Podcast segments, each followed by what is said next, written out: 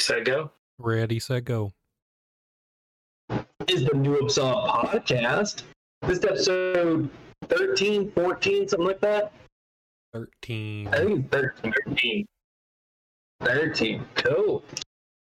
I believe what has been said before, we're talking about magic and the relevance to our daily life or whatever else, but it's the overall magic, I would say, atmospheric or whatever else. How it influences our lives, our daily lives, whether it's minuscule or massive. We're talking about magic, a lot of different religions, faith, whatever it's called, karma or universal or you know, ever put forward to ever giving back. Very much like an alchemic exchange of what you sacrifice, what you gain, things like that. So this will be a big conversation, which might be big or small. Uh, it will likely expand to multiple conversations throughout our times. Um, but magic itself is being determined, dictated, and talked about on what Gothar, as the three of us, I won't say as a whole because that's a broad statement, but many Gothar um, have discussed as magic. Now, magic is it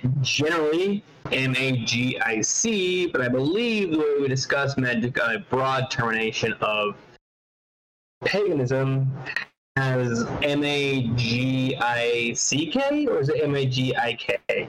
Sigma A-G-I-K is the common spelling now for the actual practice of magic, not the Hollywood definition of magic from Harry Potter. Right. Now, why Harry Bladder is a fantastic source of reference for all these things, um, we'll go ahead and yeah, you're um, we'll go- Doctor, if you have a hairy bladder, okay, that's a that's a doctor question. it's my warm and fuzzy inside. We don't talk about it. Um, we'll discuss the ramifications, the parameters, all these things. This is a now this is a huge discussion that can never find a finite detail whether an hour, two hours, fourteen hours, whatever. This is a big conversation. We'll hit it lightly to the best of our abilities in our own UPG and or practical magic senses and practices of what we've witnessed, what we've done, what we move forward to, what we strive for, and everything else with it. Magic is a massive topic of conversation. So we intend to discuss the parameters and basis of magic, right? Uh, all of us practice the cause. All of us as Gothar, everyone around the world as Gothi, Gothia, Gothar as a whole. We practice these things. Even paganism as a lone wolf that's never done anything, do these things. Um, Sigvidir Ulfar uh, likes to claim himself as the foremost of the magic in the discipline sense. Um, so I'll go ahead and let him take cause and or forefront of the conversation. Go ahead, Sigvidir. Yeah. Um, so that is kind of my thing within the school is I deal with a lot of the magic sense of a lot of different aspects of it and answer a lot of questions in regards to it from the very basic I don't even want to say basic, from the kitchen witch to the blood rites and rituals. I've done my fair share of all and in between those.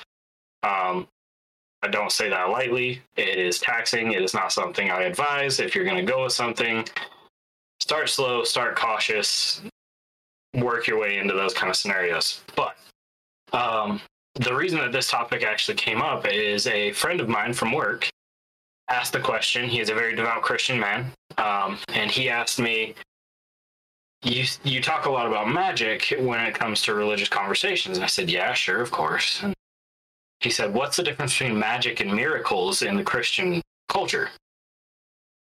Or Christian faith, whatever you want to call it. And I initially didn't have an answer for him. And then shortly thereafter, I went, it's the same thing which was a huge controversial statement at the time between me and him. And it was like, well, it's not the same thing because Christianity and God say the magic is bad and blah, blah, blah, blah. And we went off on several different top topics within that conversation.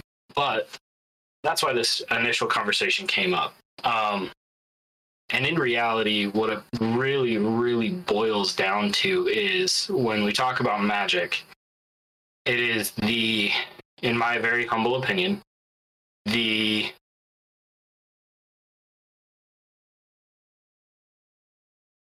how do I phrase that? The shit. What's the word? Not metamorphosis. Uh, manipulation of energies and vibrations throughout our universal sphere. Um, and that's from the very basic to like burning sage to cleanse an area because of the potent smell to blood rites and rituals that have their own connotations and own abilities dealing with life force. Um, but in when you really boil magic down, regardless of where it comes from, regardless of what the goal is, it is the manipulation of energies on a universal level. So yeah, magic is this insanely tricky thing that we deal with, but experience more often than deal with um, in our day to day lives. I think my favorite one is when it comes to Norse paganism, um, the runes. They are a source of magic and written language. I think we've talked about it on the podcast where spelling is actually derived from the spells and that kind of stuff. I think we talked about that, right? I think so, but we have so many conversations. Might as well just hit on Right. it. Yeah. So there's that side of it where the runes were this written language essentially. They they were a written language. I will never dispute that. They were used as such, but they also hold their own magics and with Odin retrieving them for mankind and for himself and throughout that whole process, they have magic to them. Um, and I know most people that either live in an urban or suburban environment and sometimes even rural environments when contractors will go and spray the road with like markings of electrical lines or sewage lines and those those the spray paint markings on the sidewalk or in a field or whatever. Some of those are actually runes that are the transfer of power oftentimes with the rune Ewas? Ewas. I think it's Awas Ewas? Ewas. The essentially two Laguz symbols put together. So it looks trying to find a reference right in front of me, but I don't have one. Do we have one? Uh, Fuck. There's the F bomb. There you go. I got to it. We're a little further in this time. just a little bit. I I Oh, want- um, I can find it. Hold on. yeah, probably be best for you. Essentially, it looks like Can you see anything? No. Hold on. uh Oh god. probably not, Nope, nope. but it's Yeah, no, it's not gonna show. it's a Laguz with a so it's perpendicular line and on the top it has a down line going diagonal on the to the right and then on the bottom of the vertical line it has a vertical line going up on the left side so it looks like a looks like an n but vertically kind of like if you were or a Z? Ooh. There you go. Yeah. It's That like a- one. Uh, it's, it's a backwards C but long in the middle part. Yeah, yeah, it was. Um, it's oftentimes used to mark electrical lines on the ground, which, in essence, what they're trying to do is protect the electrical lines when they're digging into the ground. So that is already a magic source that they're planting as a protection for that line, which is what it was is. is a rune of protection. So, super cool little tidbit for you when you're walking around and looking at stuff throughout the world pay attention to those kind of things. It's kind of fun to see how often runes are used in architecture or design and stuff like that that people may not realize, but they are used appropriately in their own ways. But anyways, um, magic is day-to-day stuff. It's the life of plants, the energies that flow to and from from life forces and the circle of life and all of those things are applied to it. But yeah, Do you guys have thoughts on this at all before I keep rambling on? No, you. I want to just comment like on other religions because that's what I focus on within New Uppsala. It's a lot of people have in their faith and their belief practice that they use the term miracles, you know, spir- spiritually sense, like Abrahamically specifically. It's miracles. Uh, the priest is doing a miracle. You also have, um, uh, oh, what is it? The cleansing snow, um, getting rid of the demons within the people. Exorcisms. Yeah, exorcisms. That's another form of magic. Um, but as Sigvidir, I'm gonna steal your favorite line. Magic is magic, no matter where it comes from. Hmm. So, whether it's in a one religion where it says miracle, in a different one it's called a prophecy, in ours it's magic.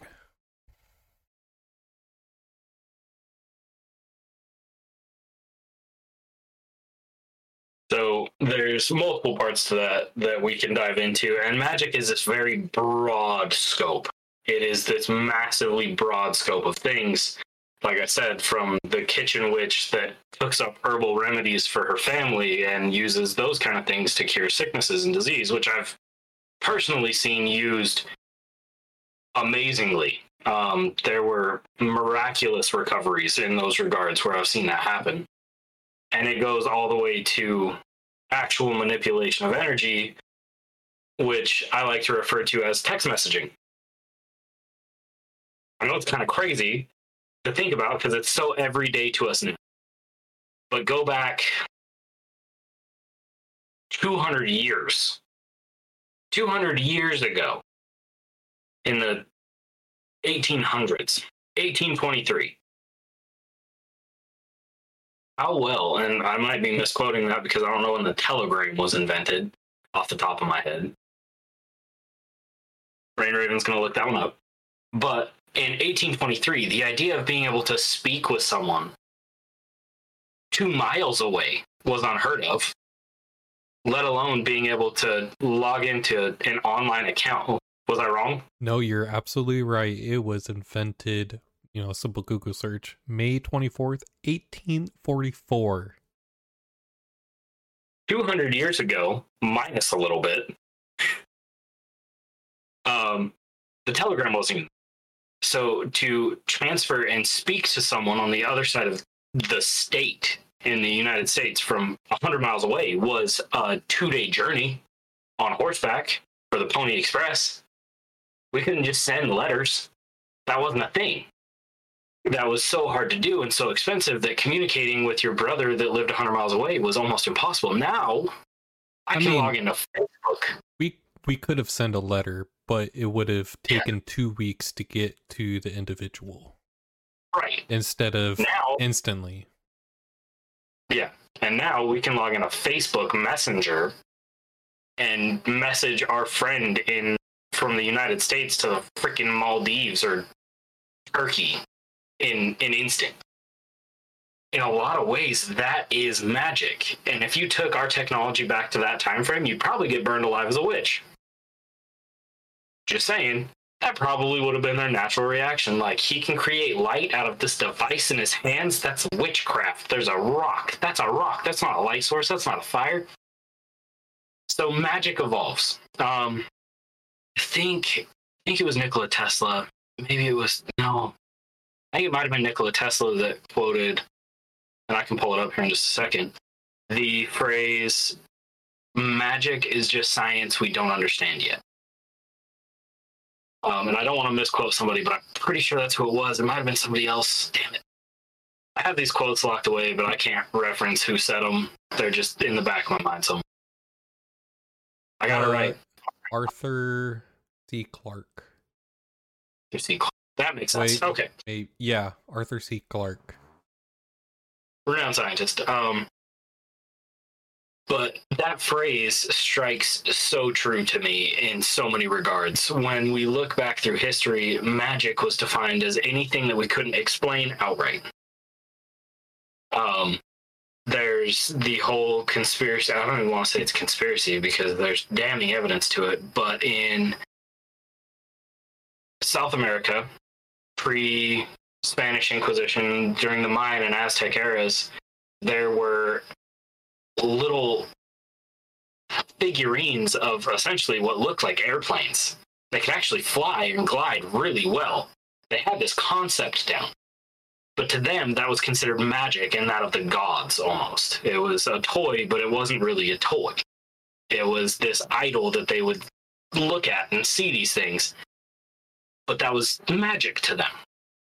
Now we look at today's world and we have airplanes that fly through the sky carrying 300 people all over the world in a single day.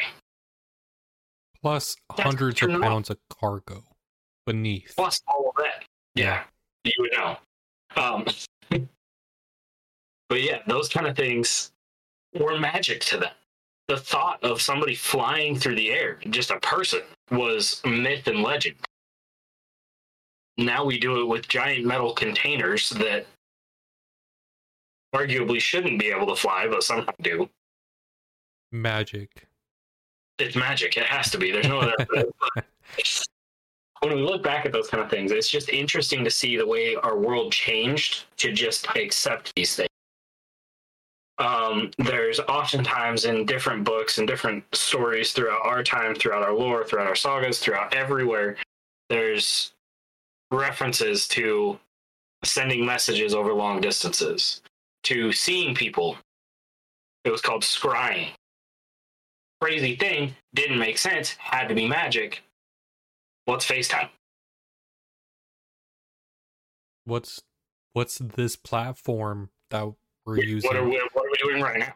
yeah, I mean we're using Discord so we can, you know, talk everything, but as you're listening on Spotify, Apple, whatever you're listening on, you're essentially doing magic. We're speaking to you and you're hearing the past as these are pre-recorded.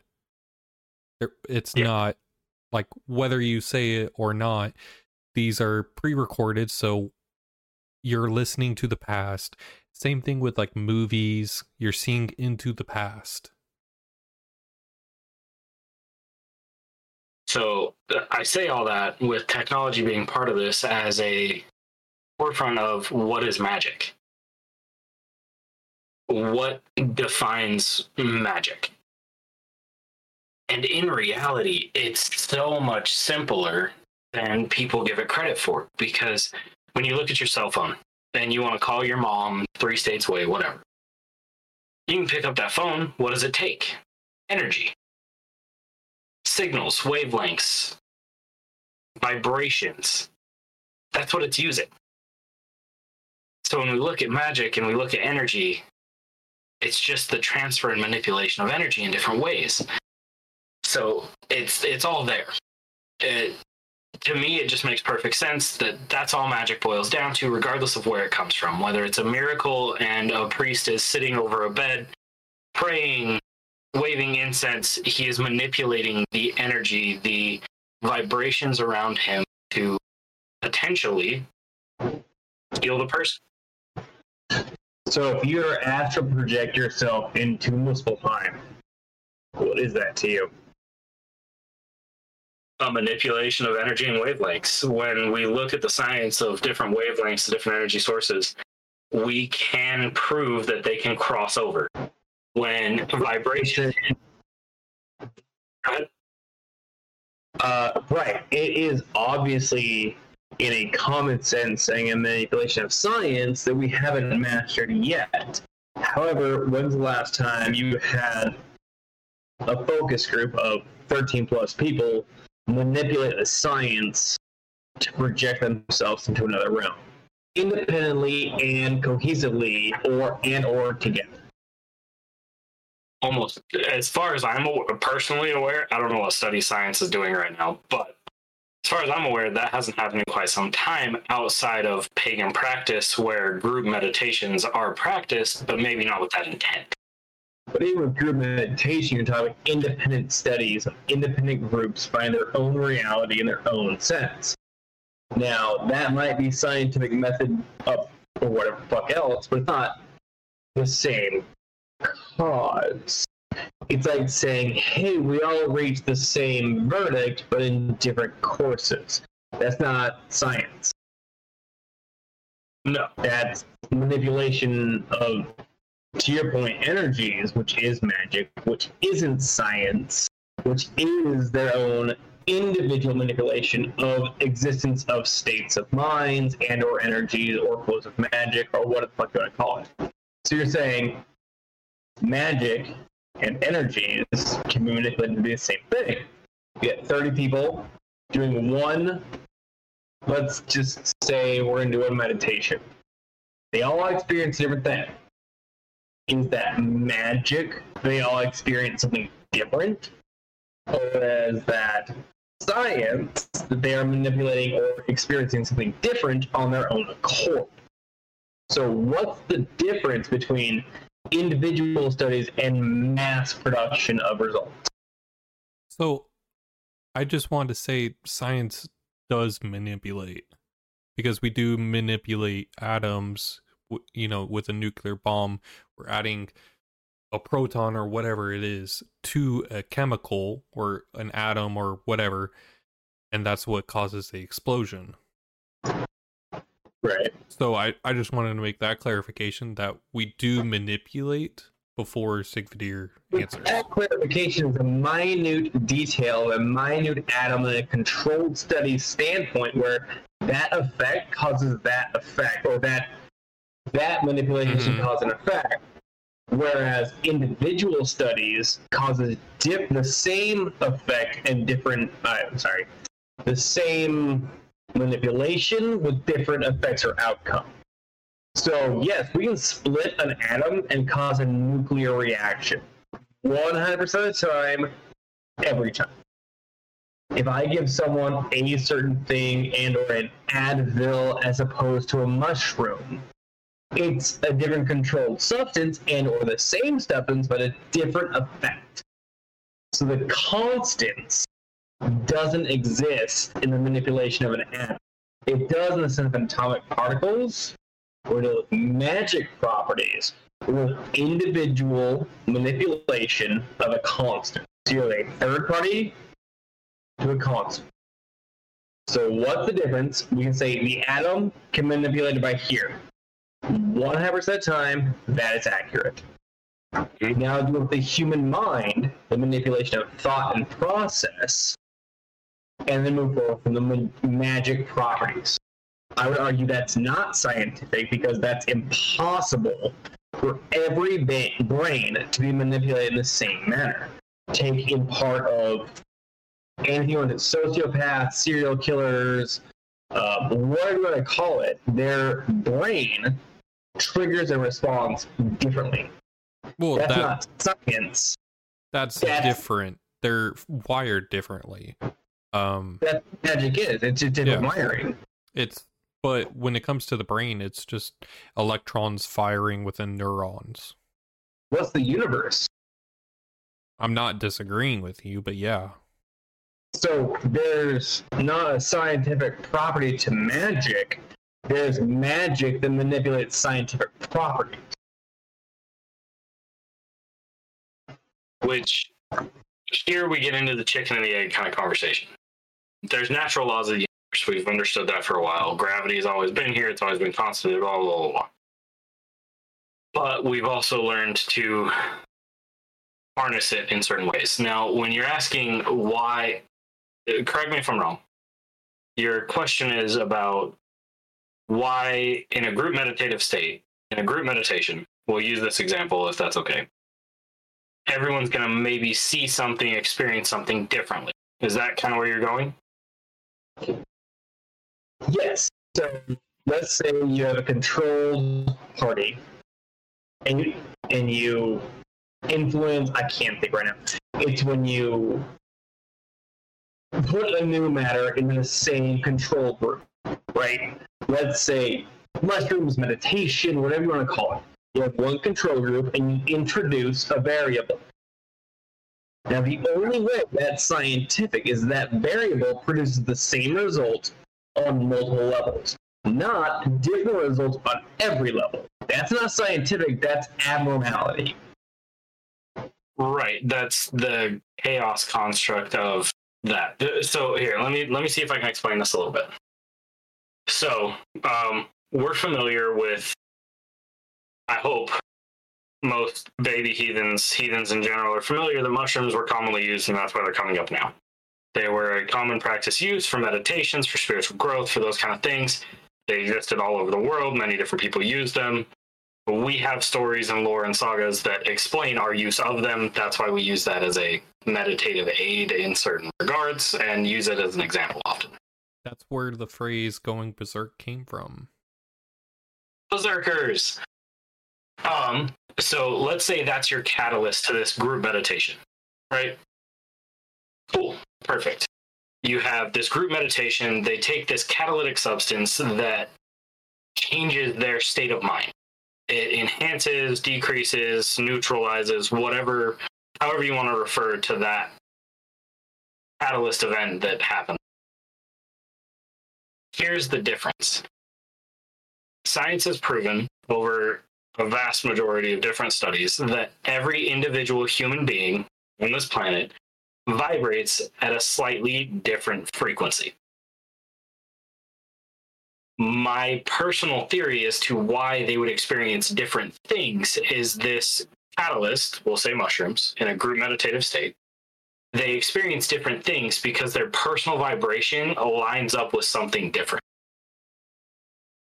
So they have separate things. So when we say introducing a catalyst results in the same thing for everyone around, it does, but you're looking at a more specific viewpoint rather than manipulating their frequency, their vibration, their energy to match with something they weren't before. So say you both said it does and does not have an independent reaction. Which one is it?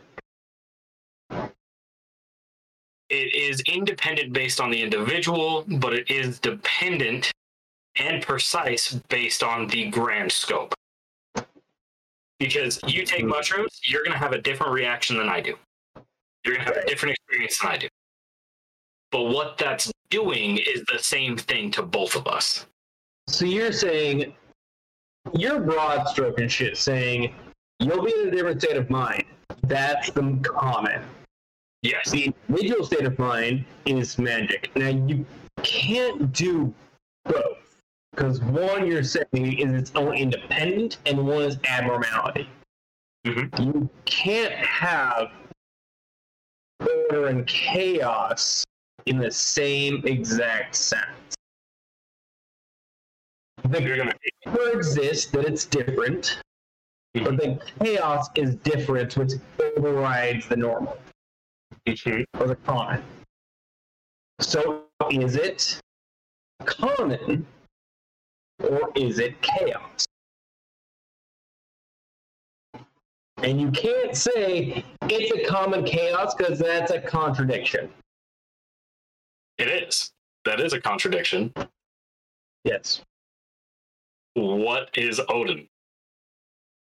Are you asking me what Odin is, or are you trying to manipulate the conversation to some degree? Because we don't have enough podcast time for me to dive right now into what Odin is in my mindset. So right. let me explain a little more on that question because I asked it to be a dick, and I said you were going to hate me for the question. No, I love the question. I don't think you're ready for the answer because right now, my mind is not scientific nor in order. So you're about to deal with chaos. You ask a broad fucking question. So, is Odin not controlled chaos? Does he not make decisions to cause chaos to his own ends? No. How so? Do you think he controls the runes? No. Okay, so he doesn't control that. Which is his main defining factor that he killed himself to sacrifice himself to obtain the knowledge of. He now manipulates the runes, but he can't control them. That's a direct inter- contradiction of manipulation.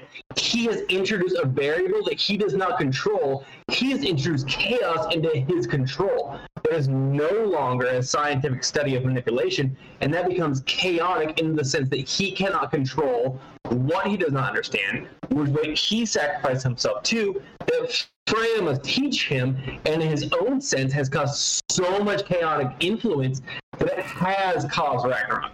So no, he has zero control over the runes. He has zero control over chaos. He had control, sacrificed control, and gained chaos, which gave him zero control, which caused him every day to send ravens out, which caused him every day to leave his throne, and every day to find the new knowledge that he never had before.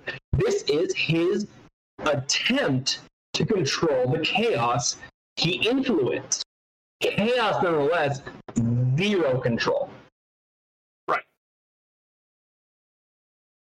Let me rephrase a little. Does he not instigate chaos to create order? So is Loki Odin? They're blood brothers and very similar in some aspects. And Blood by by drinking, then what does Thor contribute towards Jormungandr? Is that chaos or is that control? what do you mean?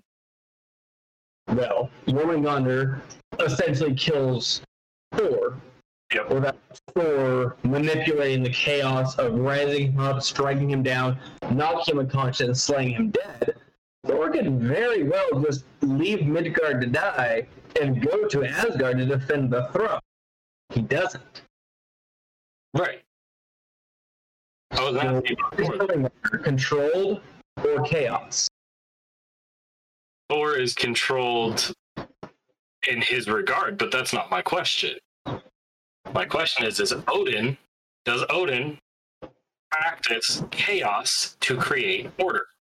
He practices chaos. He doesn't control order. So let me. Practices chaos has zero manipulation of order by uh, you will say scientific order if i was like hey i'm gonna break something in half and say i'm gonna make it turn into a water balloon and it falls on my lap i am trying to manipulate chaos and yet chaos reigns supreme because I don't control it. It's a substance or matter that I don't understand that I claim to do, but I cannot make bend to my will. And that is the ultimate nature of chaos is willpower and or manipulation. Yeah. Because if it's manipulation, it's order. If it's no manipulation or it's no, I guess, control, that's chaos. Right. So, to your point, no, uh, Odin doesn't control runes. He doesn't control magic. He practices it just like all of us, but he has no control. Freya and the we'll say the Vanir have the closest that we know of manipulation of the runes outside of the uh I guess we can say the weird uh, or the fades. But um, in the practical sense, the practical sense, it's the Vanir have the closest concept of control, and yet they can't fully manipulate the magic. So Odin has zero control of any of those things. Chaos, magic, runes, fate. Okay. What is scientific about his practices outside of I knew that would happen, but I tried it anyway and it failed and I nailed it. So I proved it was a negative. Right. Okay. One, I believe his understanding of magic versus science far surpasses ours in certain regards.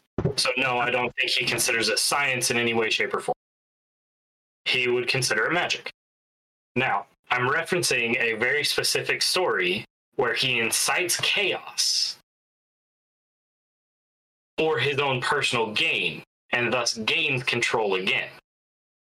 He was always in control, but incited chaos amongst others. Now, the story is with the mead of poetry in the field with the 10 slaves who are cutting down the wheat. And he sharpens their sides with this whetstone. He then says, That's fine. You can have the whetstone. And then throws it into the air so that they slay each other in front of him. Thus, he incited chaos to rid himself of anyone who could come back to harm him, thus, keeping his control. Is it chaotic if you control the outcome? Did he, though? They could have just as easily happened because he knew he would be the only one left standing. So, I would argue he do, do you think if he threw that whetstone in the air and said, three people will live, he would still throw that whetstone in the air? Or was his manipulation direct con to say, no one will live through this? Gentlemen, if we Yeah. may not cut each other off for the benefit of the audio listeners, that would be greatly appreciated. That- that's on me. we're good at this. Um, I would argue that he didn't know the final outcome of that situation, but he took his gamble and incited the chaos of that incident, hoping that at the very least it would carve down most of them. Okay. So what do you I'm not even gonna say that part. Um so you believe Odin does not know the outcome of fates to his own path or degree. Okay. It's a yes or no right now, based off this story you're quoting. Does he control the outcome or does he not? Based on the mead of poetry, you believe when he threw the whetstone in the air, he either knew what would happen ultimately to gain the mead of poetry or the mead, or you believe he didn't know the outcome of what would happen next for him to obtain the meat of poetry and or mead. I do not believe he knew outright what the conclusion would be, but he went into it with his wits as he preaches in the Huff. When is the last time he went somewhere recordedly, supposedly not knowing answers, but full well knowing the outcome of what would happen? I would say, He went to a Jotun's Hall. what? I said, I'll give you a hint. He went to a Jotun's Hall, challenges their wisdom, but knew ultimately he controlled the outcome. What is that one? In Poetic Edda, Voluspa, whatever else you want to call it. Oh, jeez. Um, Bimble. Fuck. So to break it down, I know what you're talking about. Yeah, yeah, exactly. So, so one of the first stories in the Poetic Edda is one where Odin goes to Jotun's hall, challenges their wisdom, but he never, ever, as stated in so many conversations, he does not enter a battle. He is not sure he can win. Right? The delay of Fafnir, for those that were curious. I had to look at the name again. I know it started with a V or an F, but Odin is wise enough to know he does not enter a battle of wit and or physicality that he cannot win. If you enter a battle you can't win, it's suicide. And he has no intention to kill himself via his bravado outside of Ragnarok. So, this is saying, one, he never goes into battle outside of his own wits and knowledge and yet you're now saying he had no idea the outcome. He hoped for this, and it happened to work out at the end. So, does Odin not know what would happen to him per confrontation until Ragnarok, as stated multiple times the poetic and the and everything else, and the and or Is he wearing the coattails of Loki and hoping it all works out at the end? No. Okay, so part of that was I think it was a miscommunication. He makes very, very well educated guesses, calculations on what will and will not work out in between this and Ragnarok. In between the Voluspa and Ragnarok, he makes calculated decisions because he is so wary of all of these things. He makes these decisions. No one will debate, or at least I don't think anybody will debate, that Odin is very wise in every regard.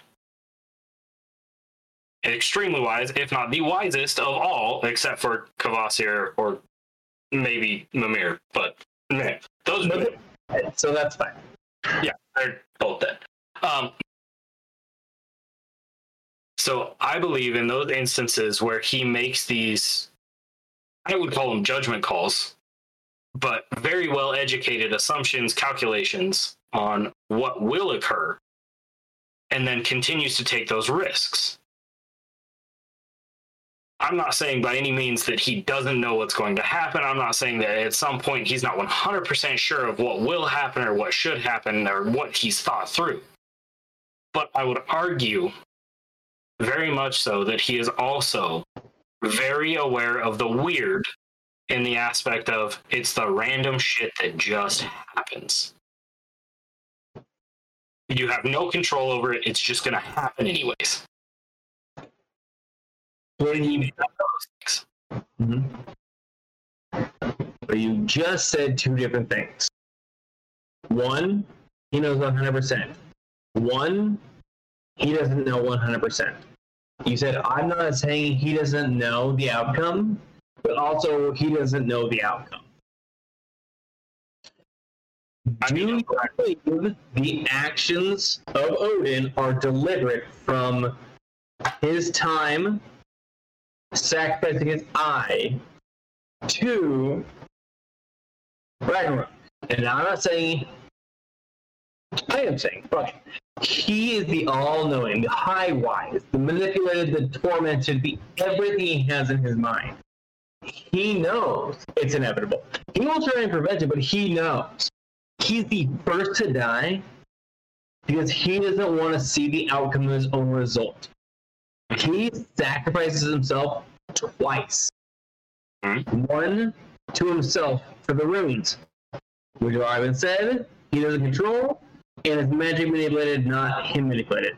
The second time, he sacrifices himself to Ragnarok, firsthand, to die first, to not see the slay of his kin, and he has clearly failed. Mhm. He knows he'll fail them. He can't live with himself in the manipulation of them that he's tried, but ultimately knows will not succeed. So maybe his suicide is what causes him less grief, knowing that he has no control over the chaos that he knows will ensue. Maybe he's trying to kill himself to not see his own cause or effect. So if you're drowning on the Titanic, do you sacrifice the children and women first and then you last, or do you end yourself to not see the death of the others? Arguably, Odin chose self sacrifice over basically him taking accountability on his own actions. He was the first to die and had no vision of the rest. Saber, go ahead. So, my argument isn't that he knows the results or the end of Ragnarok. He knows what's going to happen there. He saw the seeress. He's accepted that. Now, oftentimes this comes to a prospect of a self-fulfilling prophecy when he binds Fenrir, throws Jormungandr into the sea, enacts those things, arguably after he goes to see the seeress when that fear sets in, when he starts to do these things in order to prevent what the seeress told him. So, one, I would never debate that he knew of Ragnarok, he knew its outcome, he was well aware of all those things. It's the time in between that he may not have 100%. He may not know 100% of the time what will he has educated guesses. He sends Hugin and Munin out every day to scout the worlds and learns from them. He has these agents that come and tell him all this information. He knows what's going on. He knows where people are. And I agree, Vafthrudnir's mom, or the Leia Vafthrudnir, he didn't know the outcome of that, but I would argue that he was about 80% positive he could win that battle of wits. Or else he wouldn't have gone into it at all. Agreed. But I don't believe he knew, without a shadow of a doubt, that he would walk out of there the victor. I don't believe in every battle between when he goes through the Voluspa process, when he goes to see the seeress, when he goes and gets that prophecy, and Ragnarok. I don't believe the time in between that, he is 100% certain at any given point. So then, is that science that he's pursuing and performing? And I would argue that he knew the only question that the other one couldn't answer. And even his wife said, "Don't go into battle. You don't. You can't win." And he said, "I can't lose this battle." Or is it magic that he's manipulating chaos in hopes of the best outcome? Because if that's the case, they're not the same thing.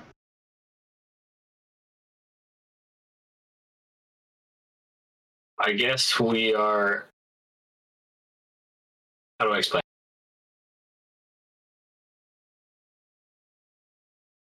We can say agree to disagree, but it's not the case. I I'm not gonna say I agree to disagree. I think we're under the same impression, but saying it in different ways. Right. One is a controlled substance, one doesn't. One, the controlled substance is science, the other uncontrolled substance becomes magic and manipulates into science. But ultimately, the beginning stages, the first ex- exploration of magic is not science. It is chaos. Causing chaos into order, I would argue, is science. Exploring chaos is magic, which means they're not the same. And when Odin first explores runes and or their reality, he has no order, either has full order or full magic, but neither of both.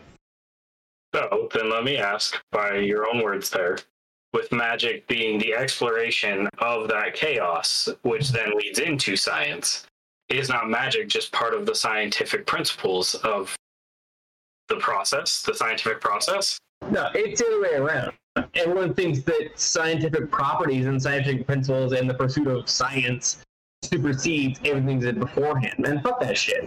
Do you think like when Odin picked up a fucking ash branch and it was like, I'm gonna explore ash fiends, or did he fucking make something out of it?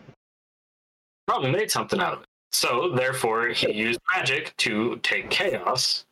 But he didn't Use pursue science. The principles of the atomic structure of these things. It's it's alchemy, and I'm gonna just gonna go super nerdy with it. It's alchemy, or it's the and or it's the philosopher's stone.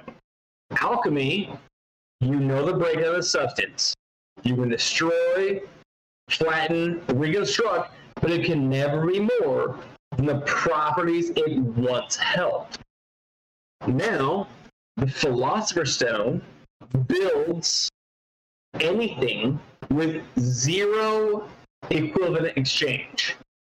An equivalent exchange of the scientific properties built down, rebuilt. Equivalent exchange otherwise, non non-equivalent exchange is magic. One is science, one is magic. I can break down a TV and make it a radio. I can't. No, I don't even know that's impossible.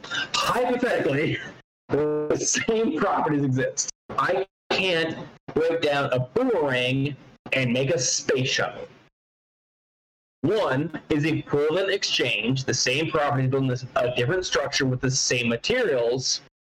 One is magic, building higher principles of properties based off lack of resources and or materials. Same thing.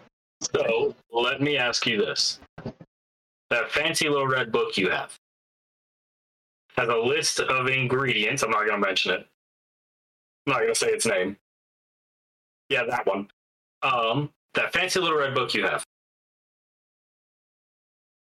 Does it not give a list of ingredients, step by step, on how to, where to, and when to do certain things to achieve a certain outcome? Therefore, does that book regard science or magic? I would argue this is 100% scientific method based off properties that have been proven before. This is a cookbook, if you want to get really nerdy, and some people really appreciate the philosopher's stone and cookbook method. This is a cookbook, Mm-hmm. not a scroll. This is a exact exchange of ingredients, dosage, percentage, and outcome in the full sense. You want to bake a cake? Here's your recipe. If you want to bake a cake that explodes in your face, go ahead and do your shit. Who fucking cares? At the same sense, you say, I have a cookbook and teach me how to bake a cake, make a poached egg, make a lasagna. But what if I like went off script, got certain materials, all of these substances and recipes, and just threw them all in a pot? That is not a cookbook. That is not a scientific property. That is a chemical reaction of magic that you don't understand. So you're saying I want to I'm going to say controlled, controlled, and controlled chaos effect, not not chaos science, and not science chaos. Chaos chaos. How? Okay, let me let me dig a little deeper then.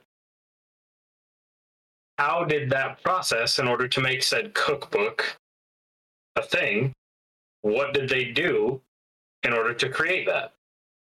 Oh, for sure. They exper- eh, they explored unknown magics, which eventually became scientific properties. However, the practice of magic is chaos, and the practice of science is controlled substances. Controlled matter effect or cause and effect Hmm. is science. Uncontrolled, what I said, cause and effect is magic. Good, bad, dark, necromancy, who gives a fuck? It is magic.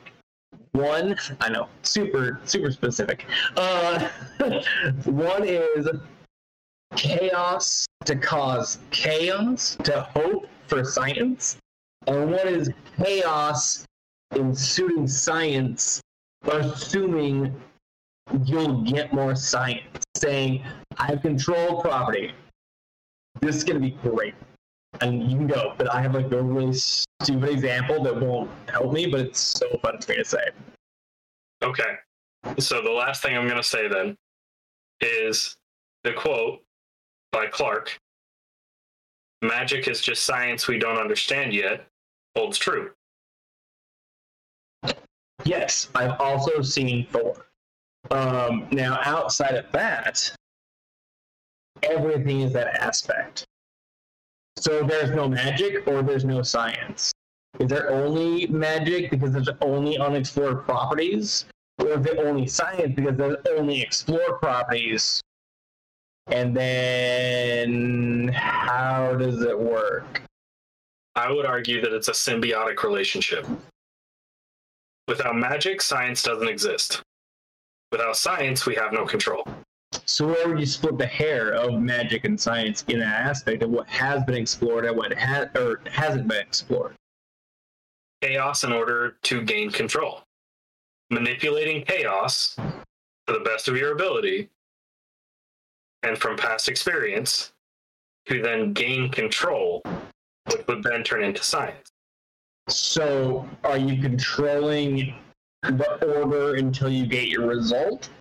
Yes. hoping for the best result while you continually do the same thing? Are you introducing the same alchemic principle and hoping for one result? Doing the same thing over and over again and expecting a different result is insanity. Right. What did you just say? When I say manipulating, I mean that one didn't work. So I take certain ingredients, throw them in a pot, boil them, didn't work. Okay, cool. One of those was wrong. I know this one and this one are probably right. Cool. I'm going to add this one instead of the other. Changing and manipulating the chaotic elements of magic, changing ingredients, pushing forward that learning curve is where your control of the chaos comes in. You're reality, you just hope it doesn't kill you in the process. You're basing your thesis off hope. You are the double blind study. Yes. You think you control one or the other and or the variable.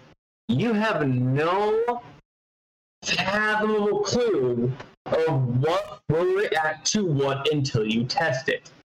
Is that science or magic? And that one sense of saying, this is purple, this is blue. What happens? Is that science or is that magic at that one specific reaction? That would be magic. So now say that a thousand times in different variations until you get the result you want. Is that magic or is that science? That is the scientific process. Of Magic. It's a symbiotic relationship. it is until you start calling one thing the other. Right. They are very different things, and I don't think I've argued that. But they are very they're very similar in certain aspects, and they result one results in the other. Throughout practice, we gain scientific result. Throughout our science, we gain magical abilities. Other way around. Same shit. Yeah. Yes. Yes. Yeah. That is my opinion. Is yes. That is exactly how it works.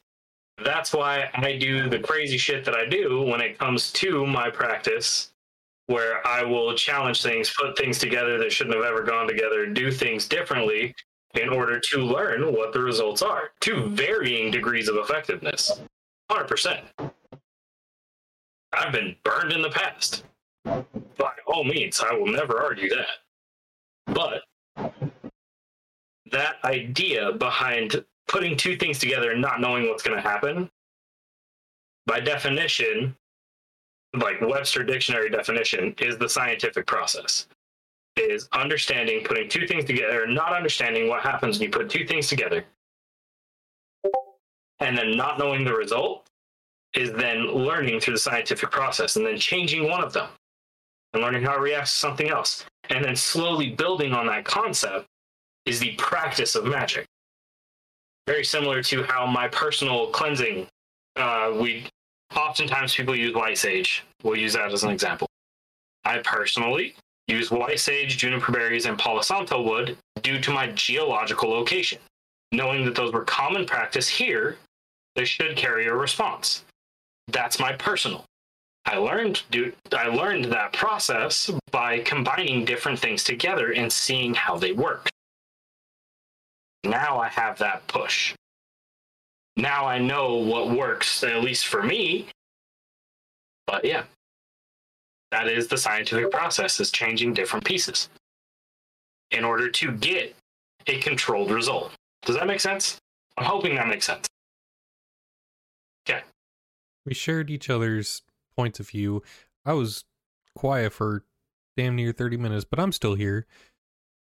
So, magic within different religions, because we talked about magic within um, the modern day and how it's uh, used in this practice, in personal practice, but then the analytic analyzing what magic is and how it can be used in the practice, how you can view it in every day. How about other religions? What are you guys' thoughts on that? Because I know we previously talked talked about it, but we can always go more in depth. I mean, we talked about exorcisms, we talked about um uh blessings and, you know, um I see. I see where you're going with it. Um, it's it's more like what defines what in each faith. Um, in my sense, it would be instead of like miracles, and if you're doing the Buddhist sense, it would be like not ideology, but a uh, ascension, I suppose. Because in the Buddhist, in, if, if I read you right, um, what what LDS, which I grew up in, all that stuff, water to wine, it's a miracle. Right? So- but Buddhism, go ahead. Go ahead. LDS, La- Latter Day Saints, Mormons, commonly known. So, clarification. Yeah, terrifying. I'm sorry, I forgot that I was once a part of this massive cult. Um, so, um, one is I just made so many enemies, including my family. Um, so one, uh, I would say is what I just tried to get. I totally forgot going with. Um, Buddhism. Okay, a lot of there's a, there's a lot of miscommunication or misinterpretation of Buddhism. Everyone thinks Buddhists follow Buddha, right? Now you think of that and you say that out loud and you picture one thing. Likely something you saw at like a sushi restaurant.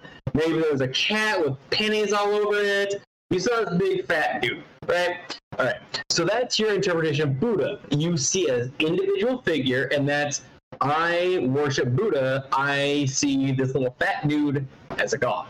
Now, Buddhism is not in that Now, any single human being and or energy source can become Buddha.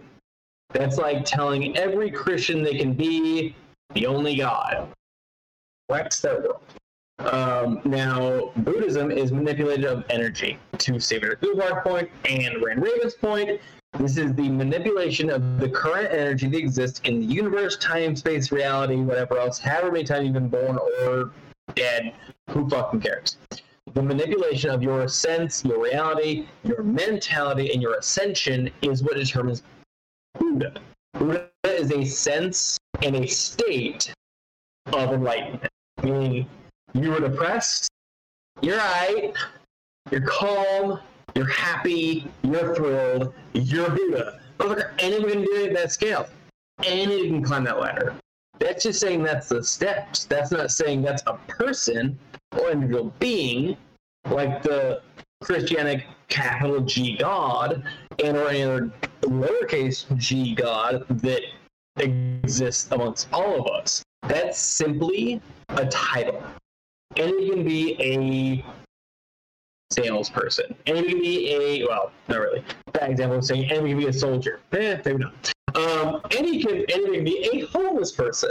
There we Well, your go. title- There you go. I Portland. I got Portland brand. Anybody can be homeless. That's a title, not who you are or what you are. Eh, kind of you are. Anyway, uh, Buddhism and Buddha are a sense of state, not a individual. So in all these manipulations, all these senses, all these different cookbooks and conceptual realities, it's hard to say like one is what isn't. There isn't a major manipulation. There's a self. There's a sense of self in that. I mean, that's that's true. Like in the end, you're just trying to enlighten yourself. Um, I don't want to say Buddha. You have to unlock chakras, which is a form of magic. Um, a lot of I I watch anime. I I won't deny it. Naruto. They use chakra. That's a form of magic.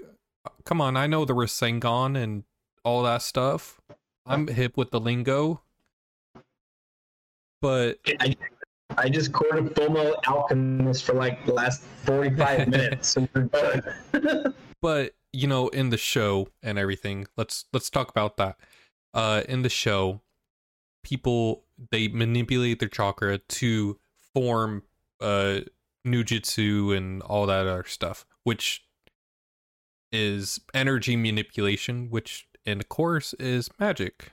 So even in Japanese anime, and yeah, like in most anime, when it comes with energy manipulation, I mean, like Pokemon for general, like I'll, there's there's so many modern interpretations of energy manipulation if you boil it down, which in the end is just magic. Uh, granted, it's not in other religions and everything, but you have Jediism, which is a is a religion and it's based off Star Wars and all that. And you know, if you believe in it, I'm not going to tell you that your faith They- is wrong.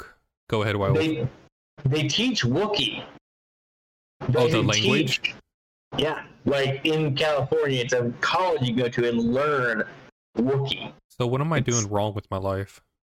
I don't know, not being a Wookiee. I don't know what's happening. You really- if you stop shaving, you would be a Wookiee. So it's funny. This is my face is the only place that grows hair. Everywhere else, I'm bald. Thankfully, but Everywhere. everywhere. but you know, you got Jediism, which uh they, you know, the Force and everything, which they control the midichlorians. I think it's the term they use in that show in the movies. Oh, now I'm gonna sound like a fucking nerd. All right, go ahead, werewolf. No, so there's the Mandalorian, the Midichlorian. The Midichlorian count is in the DNA that originally started before the Jedi that manipulate the Force beforehand. Yeah, Uh, the Mandalorians are the adopted council of a creed as opposed to a race. yeah. I wasn't. I wasn't talking about on. the. We got it. We got this. I was talking about m- midichlorians. Okay, so that was the big manipulation in uh, Star Wars Episode One, I believe, is the Midichlorian count was through the roofs or off the charts, whatever, including Qui Gon Jinn was manipulating the Source or measuring Anakin Skywalker's Midichlorian count. Now that transitions all races, meaning Midichlorian from he was a human and didn't know the father to Master Yoda having the same DNA substances inside his body. So it transcends races, realms, planets, whatever else. So this is more of like a, a Stardust theory to that, but and sorry, it says Yeah. Midichlorian. And there's like Mandalorian, and there's a oh, there's a race. It's uh, it's what um, Wookiee. no, I wish that'd be so much easier. You're talking about like anyway, anyway. Um, it's what Darth Maul was. It's uh, Darth Maul's race had a Mm, high midichlorian count because of these things. I it's Zabrak, and I don't know if that's right. And I am going to nail it on that head if that's right. Um, it should be like Z A B R A A K. Uh, I believe it's some of that effect where he has the horns out, that more pale skin, more less, it's less hair. Okay, so he had a high midichlorian count, but his race was almost completely extinct, much like the Mandalorians. Now, the difference is the Mandalorians are a creed, not a race, and Zabrak are a race, not a creed. So if you see less of these people, much like Darth Maul was being faced Jinn, White Wolf. so many nerds mad and or happy with this conversation. White Wolf magic. Not Mandalorians. We're talking about magic. Someone that Star Wars. but so like the the count, I won't say the the trigger word because White Wolf's going to go down another tangent. Sorry, I don't need to go. I won't. I won't. But I want to say it's not within just the cell count of the individual, but it's surrounding everything. That's why they can manipulate objects, which you know the force throws and force chokes and all that. I see you were going with that before I just like filibuster. Yeah, For an hour and a. Mandalorians and Yeah, I don't know where- Chewbacca's. Manipulation of energy suits is the force, not necessarily the midichlorian count. Okay, I got it now. I'm Yeah. there now. You you can see my train of thought that I try to go on. I did. I just derailed everything and killed everything involved. Uh, but it's cool. You know. Just so we can uh, put that one to bed. The midichlorian count is also related to microorganisms in the bloodstream that control the energies of the universe. And that's why a human can also have the same count as Yoda. Yes. All right, so I wanted to bring up another culture and religion that is much more mainstream, other than Jedi's and uh, Give what was the other one? Buddha. yeah. Yeah, Give me, I don't know how much I know about nerdy shit until I start going on. That's pretty dope. give me though. something that is world known. All right, cool. We'll go with the Abrahamic faiths. Oh damn it! Oh, I'm going. low hanging fruit, but we'll we'll let it slide. it's commonly known, and there's actually a major part of it that people don't realize is a practice of magic. Please inform me, sir. Prayer. Damn. You got me there. Right, What, calm okay, what about meditation? I don't know. Yeah, we just It's- went over that, but like, all right, prayer. Okay. So, prayer is the spoken word or a mentally spoken word. Some people do it internally, some people do it outwardly, whatever you want to call it. Prayer is very similar to the Norse pagan practice of Galder. Now, I know I'm going to get some hate for this. I know some people are going to want to disagree outright immediately. I agree. Okay, cool. See, this is weird. Me and White Wolf argued for 30 minutes about stupid shit. and Now we're like, yeah, no, that makes sense. I got you on Galder. It's like throat singing as opposed to singing. That is a choir boy and a less poetically inclined as a throat singer, whatever else. I agree. Galder is a spoken word and transcendent sense. And prayer is the same concept. Keep going. I'm super fascinated. Absolutely, it is. And I, I love having these conversations with devout Christians. I deal with chaplains all over the place. I deal with individuals. I live in Utah. I deal with the LDS slash Mormon community all the time. It's great. I throw this and that one. I throw this conversation at them, and they go, "No." And I'm like, uh, "What? Let's explain." So when you pray, you're using spoken words or the vibrations of your voice to push energy, and it really is. It's just energy being pushed out through air molecules, through whatever. It's different vibrations that can manipulate different things. Very similar to how some people can sing at a wine glass and the wine glass will break. That is a transfer of potential or kinetic energy to kinetic energy. So it's a manipulation of energy. When we practice Galder or the idea of throat singing with runic stuff or outside of runic things within different languages, it is almost identical to the same practice. When in prayer, the whole, oh, hallowed be thy whatever, that whole thing. I don't know how to say it. I'm sorry if I offend anybody. I don't know what that prayer is. But that whole thing is very similar to our practice of Galder, which is throat singing, which is this vibration that we put out into the world. Now, we see it with exorcisms most often with uh, popular shows like Supernatural they have the exorcism thing where they uh, I don't even remember how it goes. I loved that show though. They're that whole like phrase where they record it on a microphone or they say it out loud and they're pushing a demon out of somebody. Cool, it works. Arguably, that's the exact same prayer that is often used during exorcisms. Put the book down. Um, I saw that. um, but it's the same thing. Whereas we practice Galder to manipulate the energies and the magics around us. It's the same process. We just use different terms. And I think that's where these communications, when we communicate about these things, where we believe in magic versus they believe in miracles, I think that's all it is, is this terminology that we're using. I think that's really what it breaks down to is we have different terms for the same ideas. I just want to be an asshole right now and be like, I completely agree. I really do. I think it's going to be such a broad statement. I think a lot of the world's problems is title over cause, or it's the same thing. It's, it's the same want, but different labeling essentially, right? Okay. I am gonna be so dumb. I'm, I'm gonna just be like, this is like the weakest I've been in public ever. Like, I.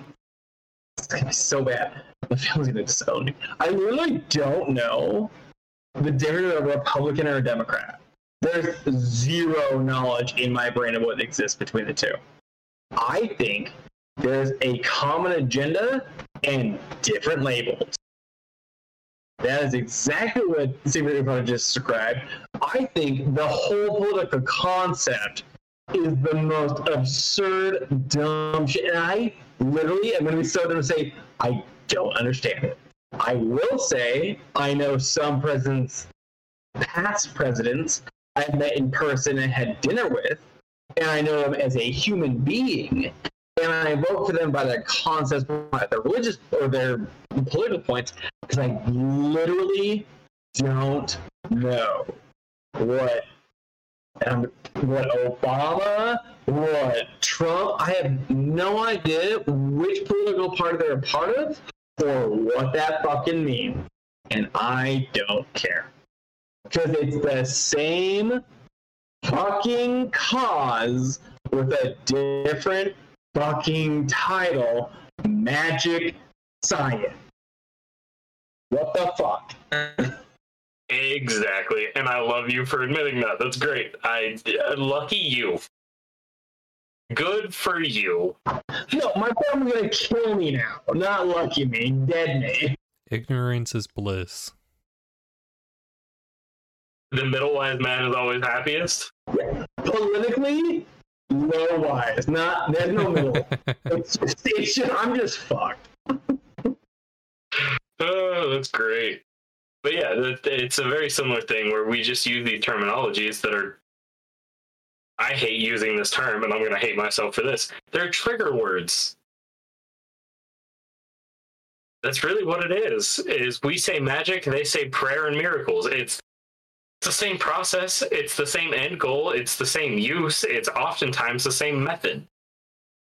We just have these different terminologies, different words we use for them that are essentially the same thing, in my opinion. I think where it like comes down with like witchcraft, the the, labeling of witchcraft, like back in Salem days, it was the church not being able to control certain aspects and being the sole person to do cleansings. The quote quote witches, which were just uh, people that knew remedies from olden times, they knew how to solve a cold. When a person was sick, they would go to a pasture and pray that God will cure them of their sickness. And it was the sense of control that's why the terminology behind like witchcraft and all that, the demonization of witchcraft.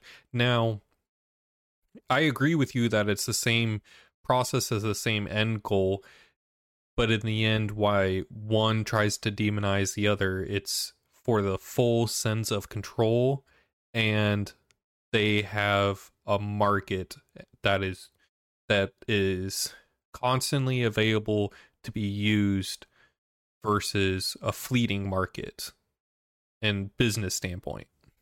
hmm And when you, when you think about it like religious organizations when you have a product that you have to sell such as New Uppsala with Gothar we try to market ourselves as you know XYZ but if we can't appease X we just cut cut off a third of our demographic that we can sell our services to so in a business standpoint yeah I see what you mean.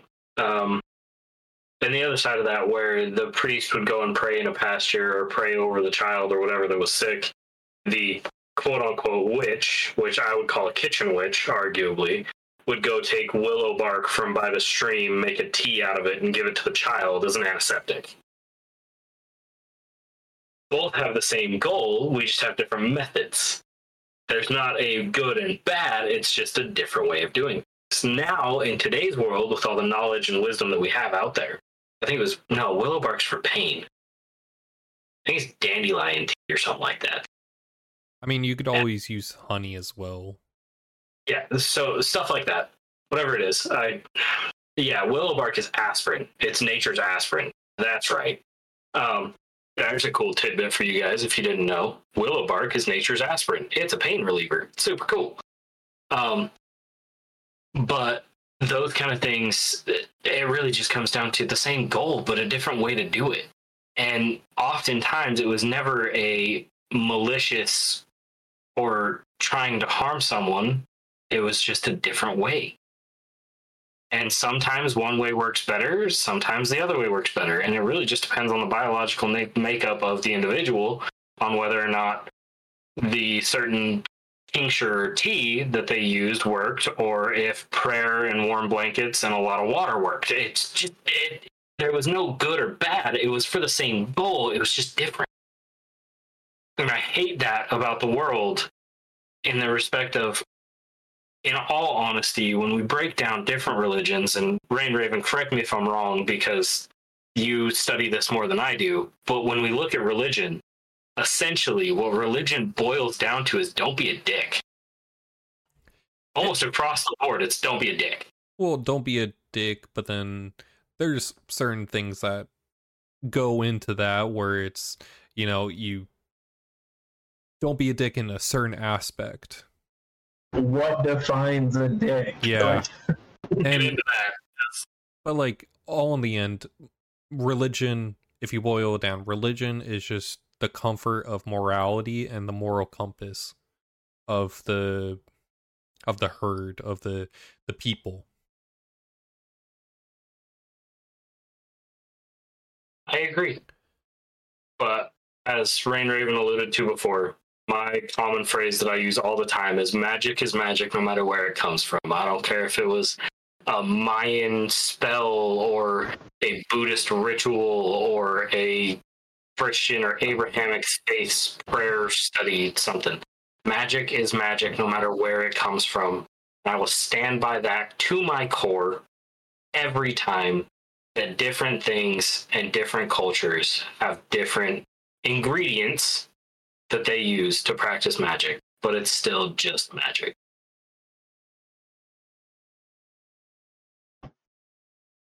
Except for maybe Scientology, according to White Wolf. Motherfucker, I didn't say anything about Scientology. I'm not gonna say what I'm gonna say. I'm just Scientology is a belief system, which is a religion. That's Same- yeah, that's not, same thing with said atheist- anything about Uh, shit.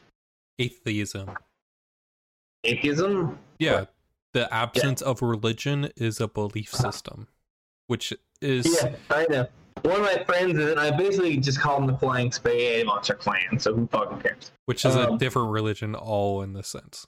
Yeah. But in California and registered as a real fucking belief. Um, I have never said once anything about Scientology, nor will I. Um, that's not what I was about to say. But you can just sum up science into Scientology and bastardize the entire concept of theoretical physics upon a belief system, if you would like, of saying science and Scientology, because that's their ploy, Saber Uthar, on saying, I believe it's science or Scientology. Careful with the ology part. Oh, I know. You said something about Mormons earlier. I don't want to hear. All right. So, anyways, I hope you guys enjoyed this one. I think we're good. Yeah? No? Yes? No? I don't know. we have like seven minutes left, bro. with rip. Motherfucker, alright, so first of all, no. Uh, yeah, Not one minute, seven minutes. Calm down. Like, Mandalorians. you wish we were done. I'll rip. I can go all night. I don't give a fuck. I'm having a rough night, a good upper, a terrible downer. I'm just gonna run. uh, I'm gonna go on fucking work for a way too long a time somewhere, getting my ass kicked by a goddamn animal that kills shit for a living. So Mhm. like, fuck it, let's run. Uh, cookbooks. But oh, before that, I meant to say this like way before we started. Oh my Um, god. but might as well get it in there. If you want to support us and keep on keeping on what we're doing, please go down and search Patreon uh, dot com forward slash New Uppsala, common spelling N E W U P P S A L A, New Uppsala. And as a bonus to celebrating us, we you guys get to ask us any questions that whether it's about flying spaghetti monsters or Mandalorians or Thor Oh. wearing a wedding dress. Anything and everything we will answer to the best of our ability and we will do research beforehand so we can give an educated guess. Unless it's submitted last minute, then you're out of luck. Or we will just throw it in like a chaos grenade and we'll argue about it for like an hour and a half for no reason. Yeah. I mean, we've done that. Uh, we did today, I'm pretty sure. We Uh, we did one episode that uh what was it? We were supposed to answer like four questions and we ended up talking about one. Is it the one that White Wolf defended Loki's family? Okay, stop. First of all, I think you're right, but I don't appreciate the subject matter. I think that's the right podcast. No one cares about the content. Don't worry about that shit. It's not important. Yeah, I'm pretty sure. I'm pretty sure he did defend Loki's family uh, for about an hour and a half. There were multiple questions. I don't remember the real question. I don't even remember how we get on. It's gonna be like today. I don't remember how it started. I remember how it ends. But it ends. and I wake up and I'm like, it's Tuesday again? What the fuck? you know, that's fun. oh man, We're doing yeah. great. I hope you guys enjoy our ranting and raving about random topics. And I hope this proves the point of even as Gothar, even as Oathsworn Gothar in the school that work together every day, almost at least three, four times a week, we end up communicating. Hmm. have these differences of opinion that are fundamental to our religious beliefs. And I hope you guys take that for what it is and understand that heathenry, Norse paganism, Asatru, whatever label you want to put on it, supports that. And at least we do.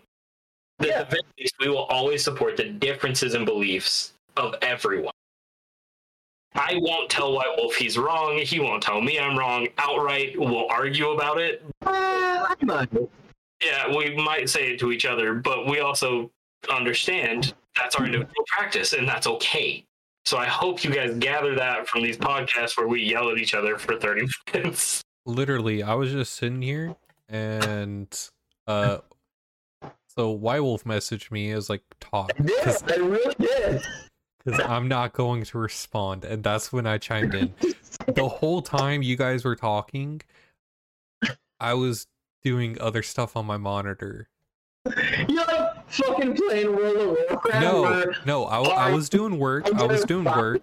Nature, between magic and science, and you're like, motherfucker. In a raid, calm down, guys. right? No, Okay. that's uh, that's in the weekend.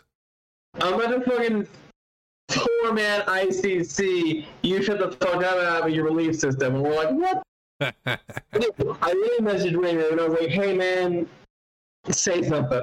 And, and we kept going. And I kept talking. And I was like, fuck. And I texted him again, like, I'm not gonna respond anymore. I'm gonna stay muted. Fucking say something. Was like, we'll do this for days. We'll do this for days. Oh, yeah, we- still do it, and I'm sure this is going to come up again here shortly, and we're going to have another hour and a half long conversation about this between the us or the three of us. I don't know.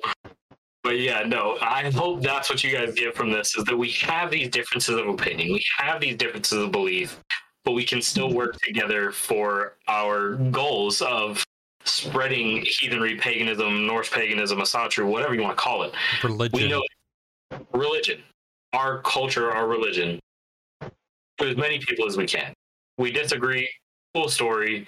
We'll get over it. We'll hash it out. We probably won't convince each other of jack shit, but we'll keep having these conversations because either way, we both grew at least in some way from it. We are uh, we're magic and science, man.